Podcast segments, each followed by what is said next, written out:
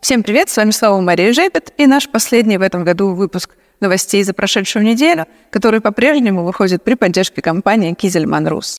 На этой неделе вышел новый выпуск нашего подкаста «Молочная планерка». В гостях у нас с Алексеем Груздевым был Александр Карпушин, генеральный директор агрохолдинга «Мирный», который является крупнейшим в России производителем козьего молока, в том числе сухого, и который выходит на внешние рынки, например, в Китай.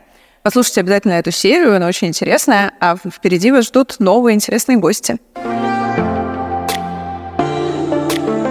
Правительство выделило из резервного фонда 8 миллиардов рублей. Они пойдут на капексы на маркировку и на капексы на строительство, модернизацию ферм.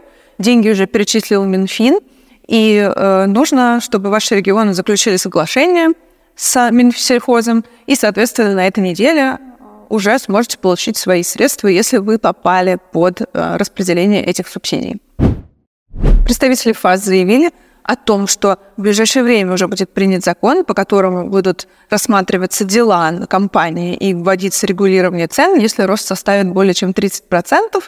А, в принципе, у нас такого роста зафиксировано не было, но звоночек тревожный.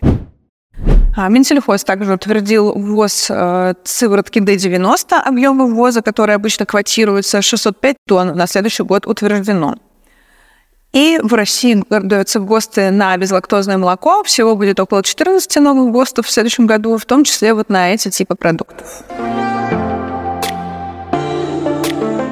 Как вы помните, уже 22-23 января мы встречаемся с вами на первом форуме лидеров молочной индустрии – в нем уже подтвердил участие министр сельского хозяйства Дмитрий Патрушев и ключевые заместители министра сельского хозяйства будет также глава Росстандарта, представители Минпромторга и других ведомств. Мы с вами обсудим все волнующие темы отрасли, то есть это госрегулирование, какие-то нововведения административные, ситуацию на рынке, экспорт. С нами будет э, замминистра сельского хозяйства Сергей Левин и глава ФГБУ «Агроэкспорт» э, Дмитрий Краснов – а также иностранные компании, которые заинтересованы в российском экспорте.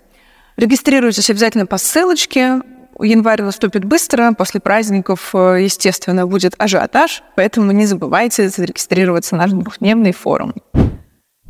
А, из итогов э, «Союз молоко» вы можете почитать большую новость про то, чем занимался Союз в 2024 году, и в части господдержки, какие изменения были достигнуты, и по административным барьерам, что удалось добиться – в части маркировки, в части экологических вопросов, какие еще а, нововведения в части технического регулирования были в этом году и чего удалось добиться Союзу. И еще одна новость Союза. А, мы подготовили исследование большое по ситуации с оборудованием и упаковкой. Маленькая новость про то, как предварительные итоги года были презентованы на отдельном совещании, вы найдете по ссылочке – но его же мы будем презентовать на нашем большом форуме. Будет отдельная секция про лидеров модернизации, где мы с вами обсудим, как строить новые заводы, как их модернизировать в текущих непростых условиях санкций.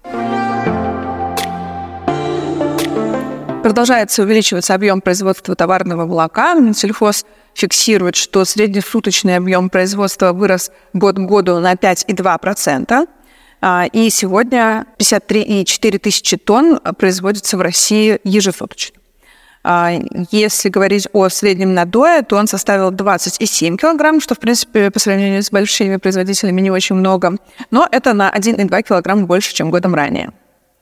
А, Минсельхозпрод снова повысил экспортные цены на сливочное масло. Сохраняется, собственно, некий дефицит жиров – сейчас экспортная цена с 21 декабря на белорусское масло будет составлять 560 российских рублей за масло жирностью 80% и выше, и 510 рублей жирностью от 72%.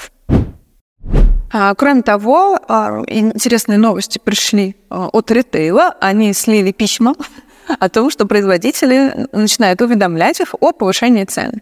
Э, если говорить про нашу категорию, то коммерсант пишет, что а, Вимбендан уведомил сети, что цена на их продукцию молочную составит 4,9% рост цен, а на соки 16,1%. Кстати, интересный показатель. Эрман уведомил, что повышает свои цены на 5%. В целом от 5 до 20% дорожают товары согласно письмам поставщиков. А еще один интересный рейтинг приводит коммерсант. Это рейтинг управленцев агропромышленного комплекса. Там вы можете найти представителей наших всех компаний, например, Дамате, Эконивы, Ирбитского молочного завода, Деревенского молочка, агропромкомплектации, э, АПК программа и других представителей индустрии, которые всем вам знакомы. Порадуйтесь за коллег. По ссылочке внизу будет полный рейтинг. И коммерсант также опубликовал результаты исследования Бориса Титова, это омбудсмен. А, он опросил около 6 тысяч э, компаний, и оптимизм прибавился, и сегодня компании оценивают свое будущее адекватно. Вот такой прекрасный эфемизм был использован. А, инвестиционной активности мешает э, высокая ключевая ставка, дефицит кадров э, и неопределенность на рынке, что, собственно, и для нашей отрасли характерно. Агрофирма «Урожай» Александра Блумова построит в Алтайском крае новый животноводческий комплекс стоимостью более 2 миллиардов рублей.